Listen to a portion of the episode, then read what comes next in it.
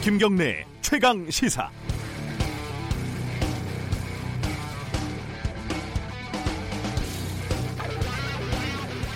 네, 월요일입니다. 이번 주가 2018년도의 마지막 주네요, 사실상. 1년 동안 버려놓은 일 마무리할 시간 안타깝게도 얼마 남지 않았습니다. 그래도 2018년에 생긴 문제는 가급적 2018년에 정리하는 게 여러모로 깔끔한 마무리가 될 겁니다. 국회도 사람 사는 데인데요. 마찬가지 아니겠습니까? 지금 임시국회를 하고 있는데 밀린 숙제가 아주 많습니다. 올 한해 국민들의 큰 공분을 산 유치원 비리를 해결하는 이른바 유치원 3법, 고 김용균 씨의 죽음으로 겨우겨우 공론화된 위험의 외주화 방지법, 국민들의 표가 정치에 제대로 반영될 수 있게 만드는 선거제도 개편까지 말이죠. 주도권을 지기 위한 저- 복잡한 정치 공학적 계산도 필요할 것이고 밥그릇 싸움도 일정 부분 어쩔 수 없을 겁니다. 그래도 그럼에도 불구하고 유권자들의 삶에 크게 영향을 주는 법안은 여기저기 눈치 좀 그만 보고 이제 그만 정리 좀 했으면 좋겠습니다. 크리스마스 그리고 연말인데 유권자들에게 큰 선물은 못 줄망정 2018년 최소한의 1년 밥값은 하고 넘어가는 게 그래도 기본적인 도리 아니겠습니까? 12월 24일 월요일 김경래 최강 시사 시작합니다.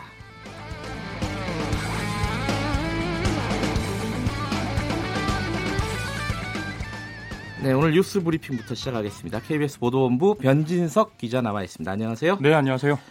요새 또 갑자기 갑질 얘기가 또 많이 나오네요. 더불어민주당 김종호 의원이 어, 갑질을 했다 논란이 있는데 어떤 겁니까 이거는? 네, 지난주 목요일 밤에 김종호 의원이 김포공항에서 이제 국내선 비행기를 타려고 하는데요.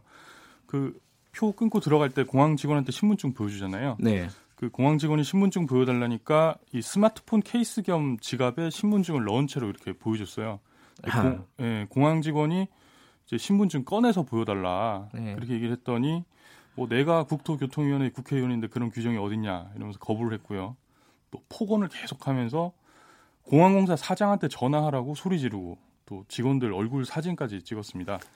이 결국에는 신분증 다시 안 보여주고 비행기를 탔는데요. 뭐 저도 그렇고 김앵커도 그렇고 비행기 탈 때 이렇게 신분증 꺼내서 보여주는 거 당연하게 생각하잖아요. 그, 그, 달라면 주는 거죠 신분증. 예, 뭐 특히 예. 뭐 그렇게 어려운 일도 아닌데 뭐 어려우셨던 이게- 모양이네요. 예, 이게 좀 알려지면서 이제 국회의원 갑질 논란으로 상당히 일이 커졌습니다. 그 김정호 의원 하면 좀 생소하신 분들이 많을 텐데요. 그러니까요. 예, 지난 6월 달에 그 재보궐 선거에서 경남 김해 의뢰에 출마해서 당선됐습니다. 네. 그 김경수 현재 경남 지사죠. 김경수 당시 의원이 사퇴한 자리에 이제 재보궐로 출마해서 당선됐습니다. 음, 그 공항에서의 행동 자체도 그거 뭐 그거 자체만 놓고 봐도 굉장히 부적절한데 손가락질을 더 받는 거는 김정우 의원 이력 때문입니다. 어떤 이력이죠? 예, 뭐 하던 사람이냐면 그 부산대 재학 시절에 민주화 운동하면서 고 노무현 전 대통령하고 인연을 처음 음, 맺었고요. 네. 뭐 참여정부 시절에 청와대에서 일하기도 했고 네. 이후에 그 봉화마을에 내려가서 노 전 대통령하고 농사를 같이 지었어요. 어허. 예, 그래서 지난 대선 때는 농업 정책 특보로 문재인 대통령 돕기도 했습니다. 음, 뭐 특히 이제 국회의원 당선되자마자 노무현 대통령 묘소에서 그 특권과 반칙에 타협하지 않겠다 이렇게 밝혔는데요. 네. 뭐 이랬던 김 의원이 국회의원 특권 누리려고 하고 또 힘없는 공항 직원 상대로 갑질했으니까 비난 여론 상당히 뜨겁습니다. 김 의원은 뭐라고 하던가요? 뭐 시민 입장에서 상식적인 문제 제기를 했다고 밝혔는데요. 뭐 아, 시민 입장에서 이해가 되실지는 잘 모르겠어요. 음, 뭐 야당은 역시나 뭐 공세를 이어가고 있고요. 더불어민주당 입장에서도 뭐 최근에 청와대 특검반 논란에 이어서 굉장히 큰 악재거든요. 그래서 오늘 오전 9시 반에 열리는 그 당 최고위원회 회의에서 그 대국민 사과하는 방안 검토 중인 것으로 알려졌습니다. 아 사과를 할 수도 있겠군요. 네, 오전 상황 좀 지켜봐야겠네요. 비행기 타면서 신분증 보여주는 거는 기본인데 어, 어쨌든 뭐 사장 나오라고 하고 여기서 많이 본 장면이에요. 네. 이런 장면은. 그러게요. 근데 이 더불어민주당 김정우 의원도 그렇지만 자유한국당의 민경욱 의원도 또 논란이 있네요. 예, 뭐 김인커 사시는 지역구 의원이시죠? 그 인천 송도의 민경욱 의원이 예. 그 19일 밤에 그 지역 주민한테 그 버스 정류장에서 인사를 했어요. 뭐 네. 근데 이제 그분이 별로 안 좋아했나 봐요 민경 의원을 아하. 그 응대를 안 하니까 그 민경 의원이 다시 한번 제가 이- 이 지역 국회의원입니다 이렇게 말하니까 예. 그분이 그냥 뭐 알아요 이렇게 대답을 했고요. 음. 민 의원이 다시 잘 지내시죠라고 물으니까 이분이 이번 정권에서는 잘 지내요라고 대답을 했어요. 어. 예, 민경 의원이 뭐 다들 아시다시피 박근혜 정권 때 청와대 대변인까지 했잖아요. 아. 그러니까 박근혜 정부권 시절에는 못 살았는데 지금은 잘 산다 이러고 아마 돌려- 자유한국당 지지자는 아니었던 예, 모양이네요. 뭐 돌려가기를 예. 한 거죠. 뭐 여기까지는 뭐 그래도 어째 어쨌거나 민 의원이 선의를 가지고 인사를 그럼요. 예. 했는데 뭐 좀 무례한 거 아니냐 이렇게 얘기할 수도 있을 것 같은데 이제 문제는 그 다음이에요. 민 의원이 돌아서 가지고 바닥에 침을 뱉었어요. 음, 뭐 그러니까 이제 국회의원 침 뱉어도 되냐 지금 나를 모욕하는 거냐 이러면서 이제 두 사람 사이 신랑이가 붙었거든요. 아이고. 뭐 결국에는 뭐 고소해라 뭐 이런 얘기까지 나온 예. 걸로 전해졌는데 이게 지역 맘카페 올라오면서 이제 일이 커졌습니다 이게 아, 이게 인터넷에서 또 불거진 거였군요. 예 송도 예. 맘카페 시작이 됐고요 예. 뭐 결국 민의는 비염 걸려서 그랬다 뭐 주민 음. 모욕할 의도는 없다 이렇게 얘기를 하긴 했는데 뭐 예산안 때 이제 뭐 자기 이제 가뜩이나 이제 국회의원 특권 갑질 예. 이렇게 여론 예민한데 여야 의원들이 잇따라서 무리를 빚는 게 썩 좋아 보이지는 않네요. 아, 어쨌든 김정호 의원 같은 경우는 어, 약간의 갑질 그런 게 있는데 민경호 의원 같은 경우는 약간 해프닝성도 있, 있네요, 그죠? 예, 예. 본인도 이제 그렇게 좀 예. 해명을 했거든요. 알겠습니다. 예, 그 국회의원들은 좀 처신 잘해야 될 것 같아요. 이게 잘못하면 계속 이런 게 인터넷에 올라오고 그러니까요, 그죠? 요새는 이제 인터넷 한번 올라오면 계속 꼬르표처럼 붙으니까요. 아니, 그- 꼭 그것 때문이 아니더라도 아, 공인이니까 그렇죠. 네. 처신은 잘 해야죠, 그죠? 자, 그 BMW 촬영하지 올 한 해 내내 막 시끄러웠잖아요. 결국 오늘 조사 결과가 나온다면서요? 예, 오늘 최종 조사 결과가 이제 네. 민간 합동 조사단 결과가 나옵니다. 궁금하네요. 예, 네. 뭐 불자동차라고 뭐 주차장에 차 대지 마라. 예. 뭐 이렇게 우스갯소리까지 나오게 됐는데요. 네. 이게 우리나라에서 이제 하루에 한 대꼴로 이제 BMW 차량에서 계속 불이 났었거든요. 네. 디젤 차량에서. 그래서 이게 결국에는 전 세계적인 리콜로까지 이어졌는데 음. 그 BMW가 리콜하면서 내놓은 화재 원인이랑 우리나라 민간 조사단이 중간 조사한 결과가 달라가지고 이제 네. 문제가 되고 있습니다. 음. 그 굉장히 기술적인 문제긴 한데 간단하게 얘기하자면 BMW는 그 뭐 배기가스 재순환 장치 바이패스 밸브라고 하는데 뭐 네. 어쨌든 우리는 만들다가 실수한 거다 네. 이거고 이제 민간 조사단은 아니다 너네 실수가 음, 아니고 배기- 의도 의도적이다. 배기가스 조작하려고 의도적으로 음. 소프트웨어 만졌다가 이렇게 된 거다. 음, 이렇게 지금 얘기가 나오고 있는데 중요한 차이네요. 그거. 네, 오늘 최종 발표를 좀 지켜봐야겠습니다만은 네. 만약에 우리 민간 조사단 결 그 밝혀낸 원인이 맞다면 네. 지금까지 리콜한 거 다 헛거거든요. 음, 원인이 잘못 짚은 거죠 원인을 그러니까 위험은 그대로라는 얘기고 또 뭐 고객 보상이나 법적인 책임도 상당히 많이 예, 달라지죠. 오늘 큰 뉴스 중에 하나겠네요. 예, 오전 10시 반에 예. 발표됩니다. 그리고 인도네시아 쓰나미 이거 사상자가 굉장히 많더라고요. 어떻습니까? 간단하게 정리하고 끝내죠. 예, 뭐 지금까지 알려진 게 이제 사망자 222명, 부상자 840명 이제 아이고. 합하면 1000명이 넘거든요. 네. 뭐 구조 작업이 진행 중이라서 사상자 숫자는 계속 늘 것으로 보입니다. 이게 외국 소식이긴 하지만 어, 굉장히 끔찍한 소식이에요. 몇백 명의 사상자가 난다는 거는 거의 천 명에 가까운데 그죠? 천 명이 넘었네요. 그렇죠? 1000명 벌써. 넘었죠. 예. 네네. 오늘 여기까지 하겠습니다. 고맙습니다. 예, 수고하십시오. KBS 보도본부 변진석 기자였고요. 김경래 최강 시사 듣고 계신 지금 시각이 7시 33분입니다.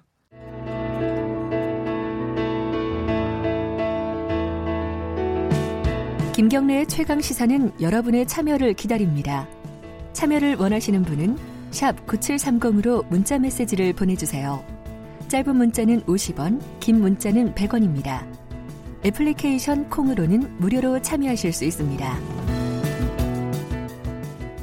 네, 연말에 길을 지나다니다 보면요, 뭐 구세군 그 냄비도 자주 보이지만은 광화문 같은데 가면요, 이 기부금에 따라서 온도가 올라가는 사랑의 온도탑이라는 게 있습니다. 올해 온도가 굉장히 낮다 그러네요. 어, 한 40도도 안 된다 그러는데 이 예년에 비해서 좀 낮은 수준이라 그래요. 기부 관련된 어떤 심리가 좀 위축된 것이 아니냐 사회 분위기가 어, 전반적으로 좀 어려우면서 그런 생각도 좀 들고요. 실제로 어떤지 공동 모금의 이장희 홍보 미디어 팀장 연결해서 좀 여쭤보겠습니다. 안녕하세요. 예, 안녕하십니까. 진짜 온도가 작년보다 많이 낮아요? 어떻습니까? 어, 예, 그, 지난 11월 20일 광화문 광장에 사랑의 온도탑을 설치했는데요. 어, 네. 약 한 달가량이 흐른 12월 20일 현재 36.7도를 가리키고 있습니다. 아이고 딱딱 사람 어, 체온이네요. 아, 예, 그렇습니다. 예. 그럼 작년에는 한 어느 정도였는데 같은 시기에? 어, 작년 같은 시기에 그 56도 정도를 가르쳤었고요. 아 그러다 그래요? 보니까 어. 그쵸, 한 20도 이상 지금 차이가, 아, 20도가량 차이가 난다고 볼 수 있습니다. 근데 그게 뭐 기부금이 많아지면 몇 도까지 올라가는 겁니까 이게? 아, 저희가 그 이번 희망 2019 나눔 캠페인 경우, 예. 어, 작년 캠페인 모금액인 4,050억에서 네. 1.3% 증가한 4,105억 원을 목표로 캠- 그 모금 캠페인을 진행하고 있는데요. 네. 이 4,105억 원을 달성했을 때 100도를 가리키게 되는 겁니다. 아 그러니까 설정한 어떤 목표액이 100도라고 네. 보고 예, 그 설정한 목표액 중에 지금 어, 퍼센티지로 보면 한 36% 정도밖에 모금이 안 됐다 이렇게 생각하면 되는 거군요. 예, 맞습니다. 예. 그럼 연말에 좀 절절 끓어야 되는데 물이 그죠? 네, 그렇습니다. 36도밖에 안 된다 이런 거네요. 이게 연말까지만 받는 겁니까? 어떻습니까? 아, 아닙니다. 그 희망 2019 나눔 캠페인은 네. 11월 20일부터 시작해서 내년 1월 31일까지 어, 아. 총 73일간 진행될 예정입니다. 해마다 목표액은 다 넘었어요. 어땠어요? 예년에 비해 예년의 경우를 생각하면요. 예, 저희가 사랑의 온도탑 같은 경우 2000년에 처음 설치를 시작했고요. 그러니까 네. 그 첫해 2000년도에 한 번 달성을 못했었고 네. 어, 그 이후 계속 달성을 하다가 2010년도에 한 번 또 달성 못했고 그 아. 이후로는 계속 달성을 하고 있었습니다. 아, 전반적으로 목표액을 달성을 하는군요. 예, 음. 그렇습니다. 그 온도 탑은 저기 광화문에서는 볼 수 있는데 딴 데도 지역마다 다 있나요? 어떻습니까? 예, 그렇습니다. 저희가 그 각 광역단 그 자치 단체별로 네. 다 온도탑을 설치하고 있고요. 어, 예. 유동 인구가 많은 그 뭐 역사 주변이거나 음, 어, 그런 거리에 저희가 사랑의 온도탑을 설치해서 그렇군요. 시민 여러분들께서 언제든지 보실 수 있도록 그렇게 하고 있습니다. 올해 이렇게 온도가 좀 낮은 이유, 그러니까 기부금 모금이 좀 상대적으로 좀 적은 이유가 뭐라고 자체적으로는 좀 분석하고 계십니까? 어, 뭐, 여러 가지 이유가 있겠지만, 네. 우선은 뭐, 경제적인 상황이 한 원인이 되었을 것으로 생각이 네. 됩니다. 뭐, 또한 이제 작년에 있었던 그 일부 모금 기간의 비리 사건 등으로 인해 네. 전반적으로 기부 문화 자체가 좀 위축된 것이 아닌가 그렇게 판단하고 있습니다. 아, 경제적인 상황이 어렵다. 근데 경제적인 상황은 해마다 좀 어렵지 않았어요? 야, 예, 뭐 그런 부분도 있었죠. 근데 예. 이제 그게 이제 계속 지속되다 보니까 예. 좀 그 영향이 이제 그 중소 자영업자들 중심으로 음. 좀 그런 영향들이 좀 있었던 것 같고요. 예, 예. 원래는 이 사랑의 어, 열매죠 여기가 그죠? 예. 지금 말씀하신 공동 모금회가 이제 사랑의 열매를 달, 다는 그, 그 기관인데 예, 예. 여기 내는 분들은 기부, 기부금을 내는 분들은 일반 시민이 많았어요 아니면 기업이나 이런 쪽이 많았어요 어땠습니까 원래는 아, 저희 그 사랑열매의 경우 예. 이제 전체 모금액의 약 30% 가량을 일반 기부자가 차지하고 있습니다. 예. 예. 그리고 이제 나머지 한 70% 가량을 법인 기부가 차지하고 있는데요. 아 근데 사실 이게 2016년부터 조금씩 이제 예. 일반 기부자의 비율이 점점 떨어지고 있어서 사실 이제 개인 기부자 증대를 위한 노- 노력을 저희가 꾸준히 하고 있었습니다. 음, 어, 이게 그 미국 공동모금회 같은 경우 이제 우리의 반대로 한 약 60% 이상의 기금이 개인 기부로 운영이 되고 있습니다. 이제 예. 뭐 아직은 좀 갈 길이 멀지만 언젠가는 우리나라도 이렇게 가야 되지 않을까 어, 음. 생각을 하고 있습니다. 아, 그 법인 기구 같은 경우는 기업에서 내는 거라고 보면 되겠네요. 예, 그렇습니다. 그 기업에서 그 직원들한테 자체적으로 모아가지고 내는 사람들도 있- 내는 기업도 있지 않나요? 예, 그 요즘은 이제 대기업들 중심으로 해서 예. 어, 기업 사회공헌 활동의 일환으로 이제 월급 그 끝점 기부라고 하죠. 예. 그 이제 뭐 천 원 미만 단위를 모아서 기부하시는 음. 그런 그 착한 일터라는 사업인데요. 예. 그런 그 착한 일터 프로그램에도 많이 참여를 해주고 계십니다. 근데 그 일반 기부자는 비율이 조금씩 줄고 있다라고 말씀을 하셨는데 예, 그 예. 기업들이 내는 기부금 같은 경우는 어떻습니까? 늘고 있습니까? 줄고 있습니까? 이거는 음, 뭐 상대적으로 이제 네. 개인 기부 비율에 비하면은 상대적으로 증가하고 있다고는 볼 수는 있는데요. 금액 같은 네. 경우는요? 예, 그렇죠. 이제 금액이 증가하고 있다라고 볼 수 있는 거고요. 아 그래요? 근데 이제 음. 저희가 어차피 그 경제가 사실은 매년 그 발전하고 있기 때문에 경제 네. 규모가 더 커지고 있지 않습니까? 근데 네. 그 발전 속도에 비한다고 하면은 사실은 어 증가하고 있다라고 이렇게 음. 단정적으로 말씀드리긴 조금 어려울 것 같습니다. 그렇군요. 이게 아까 말씀하셨듯이 이제 뭐 경제적인 부분도 있지만은 모금 기관에 대한 불신 이런 것들도 좀 있어요. 예컨대 이제 이 뭐 사랑의 열매 쪽 얘기는 아니지만은 이영학 시- 사건 같은 경우요. 이 모금을 해가지고 개인적으로 좀 돈을 유용한다거나 이런 경우도 꽤 있었고 그리고 이 공동모금회도 어 뭐 적든 크든 조금씩 조금씩 좀 안 좋은 얘기들이 있었어요 횡령 얘기도 있었고 과거에 보면요 예, 예. 그러니까 이런 부분들이 결국 그 시민들한테 기부해서 뭐 하나 라는 음. 생각이 약간 들 수도 있어요. 이거 어떻게 생각하십니까? 이거는 예, 뭐 사실 뭐 말씀하신 것처럼 이제 언론을 통해 일부 네. 모금 기관의 어떤 당만한 운영이나 뭐 비리 사건들이 보도되면서 네, 어, 국민 여러분께서 모금 단체들에 대한 신뢰도가 떨어진 것은 사실입니다. 네. 예, 어, 모금 기관들은 이제 뭐 국민들의 신뢰로 운영되는 단체라는 사실을 항상 명심하고 이제 보다 투명한 운영을 위해 노력을 해야겠지요. 네, 어, 한 가지 이제 국민 여러분께 말씀드리고 싶은 것은 네. 어떤 그런 일련의 보도로 인해 일부 모금 단체의 비리가 이제 모금 기관 전체로 확대 해석되는 것에 대한 또 안타까운 마음도 좀 있습니다. 네, 어, 뭐 대부분의 모금 기관들은 항상 이제 투명성을 위해 꾸준히 노력하고 있고요. 이제 네. 그런 부분들에 대해서 국민 여러분께서도 조금만 더 관심을 가지고 지켜봐 주시길 부탁드리겠습니다. 그러니까 예컨대 지금 사랑의 열매, 그러니까 공동 모금회 같은 경우는요. 예. 모금을 하면 얼마를 모금했다 이거는 이제 금방 알 수 있잖아요. 예, 예, 근데 이게 그렇습니다. 어디다가 구체적으로 어떻게 썼는지 어떤 어려운 사람들을 위해서 어떤 방식으로 이게 쓰여졌는지도 나중에 구체적으로 다 확인이 가능한가요, 시민들이? 아, 예, 그럼요. 그 저희는 이제 그 모든 지원 사업과 사업 현황을 네. 홈페이지를 통해서 상시 공개하고 있고요. 상시 어, 공개요. 예. 예, 그렇습니다. 그리고 기부자분들께는 저희가 연간 보고서나 매월 발행되는 회보를 통해서도 별도로 안내를 해드리고 있습니다. 아, 그럼 구체적으로 예- 예컨대 어 내가 쓴 돈이 아, 내가 기부한 돈이 예를 들어 만 원이에요. 예, 어, 그럼, 그럼 만 원이면 전체 모은 돈이 뭐 4천억이다. 그럼 예, 4천억이 구체적으로 누구에게 어떻게 갔는지 뭐 실명은 아니겠지만은 그런 예, 게 다 쉽게 찾아볼 수 있다는 거죠 홈페이지에서. 예, 그렇습니다. 음, 일단은 저희가 이제 그 사랑의 열매 기부를 크게 두 가지로 나눠서 좀 설명을 드려야 되는데요. 네.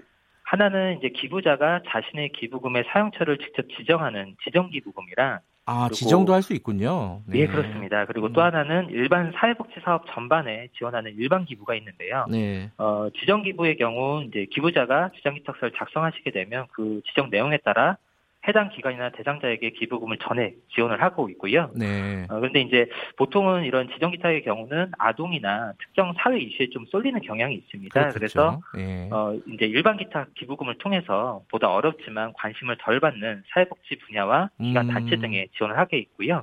음. 이런 일반 기탁의 경우에도 저희가 어디에 어떤 분야로 얼마의 지원을 했다라는 내용들을 다 확인하실 수가 있습니다. 아, 그러니까 소액이라도 예컨대 제가 내는 돈을 어, 저는 뭐 예를 들어 어린이에 관심이 있다 혹은 뭐 노인 복지에 관심이 있다 그러면은 특정한 분야에 써달라라고 얘기할 수 있다는 거죠 누구나 예, 그렇습니다. 금액과 상관없이요. 예, 그렇습니다. 아 그렇군요. 근데 한 가지 좀 궁금한 거는 그렇게 기부를 100% 그쪽에 할 수 없는 게 사업비라는 게 있잖아요. 이 예, 모금 그렇습니다. 모금 활동을 하시는 분 월급도 줘야 되고 예, 예. 예, 그 어떤 기관을 운영을 해야 되는데 그 사업비가 사업비를 좀 빼고 나머지가 기부되는 거 아닐까요? 100%가 아니라. 그죠? 아, 예. 그 법률적으로 이제 네. 기부금의 15% 이내는 네. 저희가 운영비로 사용을 할 수 있도록 되어 있는데요. 예. 아까 말씀드린 것처럼 지정 기탁 기부의 경우에는 네. 저희가 그것과는 별도로 100% 지원을 그 지정하신 내용으로 100% 네. 지원을 하는 걸 원칙으로 하고 있고요. 아, 네. 단지 아까 말씀드렸던 일반 기탁금 같은 경우에는 그 일반 기탁금 안에서 15% 이내의 범위로 운영비를 사용하고 있고요. 네. 저희 사랑의 열매 같은 경우는 어, 15% 이내 안에서도 한 7%, 18% 수준으로 운영비를 음. 사용을 하고 있습니다. 그 운영비가 어떻게 쓰여지는지도 홈페이지나 이런 데서 확인을 할 수가 있는 거죠. 예, 맞습니다. 그 저희가 음. 운영비가 어떻게 쓰, 쓰여지고 있는데 있는지에 대한 부분도 말씀하신 것처럼 홈페이지나 어, 구세청 홈페이지를 통해서도 또 그게 다 공개가 되고 있습니다. 그렇군요. 이제 그 부분이 조금 불안해 하시는 분들도 있, 더라고요 그러니까 예. 돈이 어떻게 어디로 가는지도 궁금하지만은 실제로 사업비 같은 것들이 얼만큼 혹시나 낭비되고 있지 않을까 이런 부분 그렇죠. 걱정하는 분들도 있는데 그것도 확인이 가능하다 일단은 예, 맞습니다.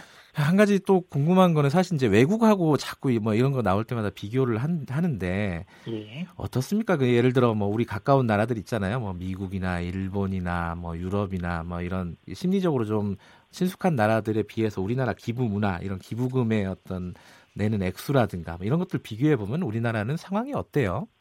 음, 일단은 사실은 저희가 각 나라마다 네. 공동 모금 제도를 통해서 네. 공동 모금을 하고 있고요. 네. 어, 그런 공동 모금 기관들 연합회가 있어서 그 내용을 좀 확인해 보, 확인해 보면 네. 사실은 한국의 공동 모금 제도를 통한 그 기부 문화는 어 그래도 상위권에 소속 그 포함이 되어 있기는 아, 합니다. 그렇습니까? 음. 예, 그런데 단지 이제 아쉬운 부분은 아까도 말씀드렸던 것처럼 다른 공동 모금 기관들을 보면은 개인 기부 비율이 법인 기부 비율보다는 훨씬 월등히 음, 높습니다. 그런데 네. 이제 우리나라는 그 반대의 상황이기 때문에 네. 어떤 기부 문화의 활성화 차원을 생각한다고 하면은 사실은 개인 기부가 더 늘어나야 된다라고 음. 볼 수가 있을 것 같습니다. 그렇군요. 그러니까 그런 어떤 비율은 다르지만은 금액으로 보면은 뭐이 GDP나 뭐 이런 것들 뭐 상대적으로 비교를 하겠죠. 외국에 그렇습니다. 비해서 우리가 낮은 수준은 아니군요.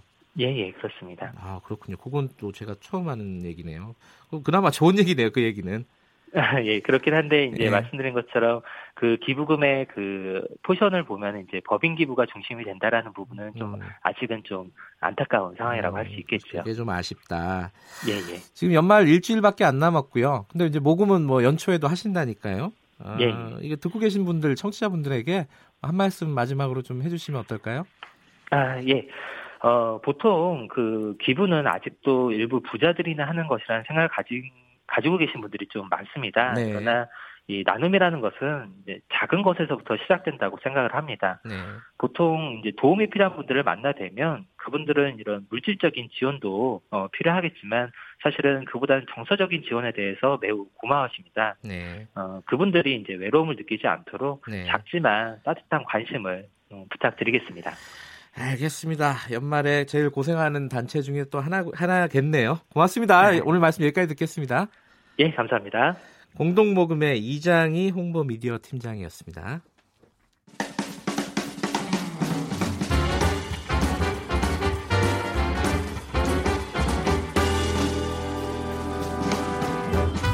여러분의 아침을 책임집니다. 김경래의 최강 시사. 매일매일 가장 핫한 스포츠 소식을 가장 빠르게 전달해드리는 시간입니다. KBS 스포츠 지재부 김기범 기자 나와 있습니다. 안녕하세요. 네, 안녕하세요. 손흥민 선수가 또 골랐다고요? 네, 크리스마스 이브인데 선물 단단히 보내왔습니다. 누구랑 누구랑 게임이었죠? 그 프리미어리그 에버튼과의 경기에서 음. 토트넘 대 에버튼 경기에서 그냥 한 골 아니고요. 두 골 그리고 도움 한 개. 왜 이렇게 잘해요? 모르겠습니다, 정말. 겨울에 원래 더 잘하나? 이 선수는? 원래 이 시기에 잘하긴 아, 했었는데요. 그래요? 이렇게까지 잘하는 건 전 기억이 없습니다. 두 이 골에 도움 하나요? 예, 그래서 시즌 통산으로 8골째가 된 거고요. 네. 그 프리- 영국 프리미어리그는요. 크리스마스 때 경기가 굉장히 많아서 크리스마스 박싱데이 주간이라고 부릅니다. 아하. 이때 경기가 이제 크리스마스 다음 날 26일 날도 그 축구 경기가 있는 거예요. 음. 그래서 굉장히 힘들고 바쁜 때인데 이때 이제 크리스마스 주간에 음. 골을 소식을 전해온 것이고요. 예. 그 한 축구 사이트에서 평점 같은 거 매기지 않습니까? 예. 거기서 10점 만점에 평점이 9.9점 받았어요. 만점에 만점이네, 가까운. 만점. 네. 거의. 맨 오브 더 매치로 뽑혀서 또 인터뷰도 하고 손흥민 선수 이 크리스마스 이브날 아주 네. 국내 팬들에게 큰 선물 전해왔다는 소식입니다. 그러니까 요새 뭐 좋은 소식들이 별로 없는데 네. 이렇게 스포츠에서라도 좋은 소식이 있어서 그렇군요. 네. 즐겁네요. 자 피겨 스케이팅 소식도 있어요. 차준환 선수가 그 남자 김연아다 네. 이렇게 얘기해도 돼요? 어, 그럼요. 예, 아, 그 남자 정도 선수 수준이에요? 중에선 독보적이고요. 음. 어제 이제 국가대표 선발전 겸 피겨 네. 랭킹전이 있었는데 뭐 말 그대로 적수가 없었고요. 네. 쇼트와 프리스케이팅 합계 257점 받았는데 뭐 당연히 1위였고 2위와의 격차가 이준영 선수와의 격차가 55점이었습니다. 55점. 음. 뭐 10점, 20점이 아니라 50점이 넘게 차이가 날 정도로 압도적인 기량을 보였고요. 네. 특히 어제 이제 프리스케이팅 좀 긴 시간 연기하는 네. 프리스케이팅 점수는 개인 최고점을 경신해서 179.73점을 받았는데요. 뭐 국내 대회라서 큰 공신력은 없습니다만 어쨌든 차준환 선수의 기량이 물올라 있다라는 것을 그 어, 볼수 세계 있었던. 대회 나가면 어느 정도 수준이에요? 차준환 이번에 저 그 저 약 한 달 전에 이제 그랑프리 파이널 왕주왕전이라고 불리는 대회가 있는데 거기에 세계 랭킹 톱 6명만 출전할 수 있는 대회인데 거기에 초청받아서 선수? 음, 동메달 땄습니다. 세계 야. 3위, 4위 정도의 지금 실력으로 메달권이네요. 음. 네, 그렇고요. 이 네. 추세대로 가면은 4년 뒤에 이제 베이징 올림픽 있지 않습니까? 베이징에서 동계 올림픽이 있는데 메달도 충분히 가능하고 어쩌면 메달 색깔도 굉장히 금빛으로 갈 수도 있는 지금의 성장 속도를 감안한다면 대단하네요. 네. 음, 뭐 아직 뭐 가다듬을 부분은 있습니다. 4회전 점 그러니까 3회전 점프가 아니라 4회전 점프라거든요. 이 남자는 남자 선수들. 예, 이 사회전까지 하는군요. 요 4회전 네. 점프가 좀 불안해서 많이 넘어지긴 하는데 아하. 자 이제 성장기이기 때문에 아직 스케이트 발도 발이 커지다 보니까는 스케이트가 발이 마- 맞지가 않아가지고 좀 아프고 이런 성장통도 있는 상황이기 때문에 몇, 몇 살이죠? 지금 이 고등학생이에요. 고등학생이에요. 예, 그러니까 이, 아직도 예. 이 성장세를 감안하면 네. 뭐 충분히 세계 최정상까지 갈 수 음. 있는 그런 그 차준환 선수입니다. 우리나라는 여자 선수들만 잘하는 줄 알았더니 네. 또 남자 선수도 잘하는 선수가 있어요. 여자는 뭐 이문수, 유영, 김혜림 이렇게 10대 초반, 10대 중반의 그 유망주들이 굉장히 네. 많이 나오고 있고 남자 같은 경우에는 차준환이 독보적인 활약을 보이고 있어서 남녀 모두 피겨 스케이팅에 아주 큰 기대를 모으고 있습니다. 세계 대회가 곧 있나요? 네, 2월에 이제 4대륙 세계 선수권 아. 대회가 있고요. 예. 아, 4대륙 선수권 대회가 있고 그 다음에 이어서 세계 선수권 대회가 있는데 이 두 가지 대회가 당장 차준환 선수에게 당면한 큰 목표라고 할 수 있겠습니다. 음. 근데 이런 피겨 스케이팅 이런 건 사실 보는 경기잖아요. 네. 하는 사람들도 있지만은 그렇죠. 저변으로 볼 때 탁구 같은 경우는 하는 경기 아닙니까? 네네. 좀 세계적인 선수가 안 나와서 좀 아쉽다 싶었는데 그렇지 않다면서요? 요즘에. 그렇습니다. 네. 이 10대 탁구 돌풍이 우리나라 국내 탁구에 거세게 일고 있는데요. 네. 이 남자 탁구의 그 전설하면 두 명 떠오릅니다. 유남규가 있고요. 아, 좀 그 88 서울 올림픽 이제 금메달리스트. 감독급이죠 그 유나미 예, 선수. 예, 아, 감독하고 계시죠. 아, 하실 거이신가요? 자, 그리고 유승민 아, 2004년 유승민 아테네 선수. 올림픽 예. 이 IOC 위원 선수 위원으로 활약하고 예. 있는 유남규, 유승민 두 명이 있는데요. 이 둘의 공통점이 무엇이냐? 10대 시절에 천재 소리를 들으면서 최연소 국가대표가 된 아, 건데 어, 그랬군요. 어제 이제 제주도에서 탁구 종합 선수권 대회가 끝났는데 여기서도 10대 대형 스타가 탄생해서 굉장히 큰 기대를 모으고 있습니다. 16살 음. 고등학생 조대성이라는 선수인데요. 네. 아마 이름을 좀 기억해 두시는 게 앞으로 탁구를 좋아하신다면 음. 예, 16살의 종합선수권대회 역대 최연소 결승 진출. 아깝게 결승에서는 장우진 선수, 요즘 굉장히 잘하는 선수거든요. 장우진 예. 선수가. 장우진에게 패해서 은메달에 머물렀지만 이 결승에 올라갔다는 자체만으로 굉장히 큰 의미가 있고요. 지금 사실은 남자 탁구는 국내뿐 아니라 세계적으로 10대 돌풍이 일고 있어요. 그 아. 주인공이 누구냐면 일본의 하리모토 도모카즈라고 예. 15살입니다. 한 살 더 어리거든요. 아이고. 15살짜리 선수가 지난 탁구 그랜드 파이널스 인천에서 열렸던 왕중왕전입니다. 이것도 음. 가장 잘하는 선수들만 모여서 경기한 건데 거기서 쟁쟁한 만리장성 중국 탁구를 넘고 남자 단식에서 우승을 차지했습니다. 지금 세계 랭킹이 5위까지 올라왔고요. 야. 아, 이 하리모토 선수한테 이 아까 조대성 선수가 이긴 적이 있어요. 그러니까 아 그래요? 예, 주니어 야. 시절에요. 네, 조대성도 앞으로 굉장히 성장한다면은 음. 이 중국 선수도 이길 수 있는 그런 감- 잠재력이 있다라고 볼 수 있고요. 탁구가 지난 한 10년 넘게 중국이 너무 잘해가지고 그러니까 재미가 없었다. 중국 선수들밖에 없었어요. 예, 그런 보이는 얘기 게. 들었는데요. 이제 네. 하리모토 그리고 우리 조대성 같은 선수들이 이 10대들이 중국 선수를 이길 수 있는 담력과 실력이 있는 것 같습니다. 또 한 네. 차례 탁구 붐이 불 수도 있겠네요. 네. 추신수 선수 얘기도 있는데 이건 어떤 내용이죠? 추신수 선수가 이제 메이저리그 마치고 좀 한참 미국에 있다가 어제 귀국했는데요. 예. 귀국 현장에서 추신수 선수 못지않게 추신수 선수의 아들이 화제를 모았습니다. 아들이요? 네, 추신수 선수의 아들이 추무빈 군인데 장남인데 이제 14살이에요. 그래도 근데 꽤 나이가 많네요. 네. 선수- 추신수 선수 추신수 그러니까 나이에 선수가 비하면 결혼을 빨리 아, 해서 그렇군요. 지금 추신수 선수 36살인데 14살짜리 네. 아들이 있습니다. 아하. 근데 어제 입국장에서 아들이 아빠보다 키가 더 큰 거예요. 14살인데. 야구 선수예요?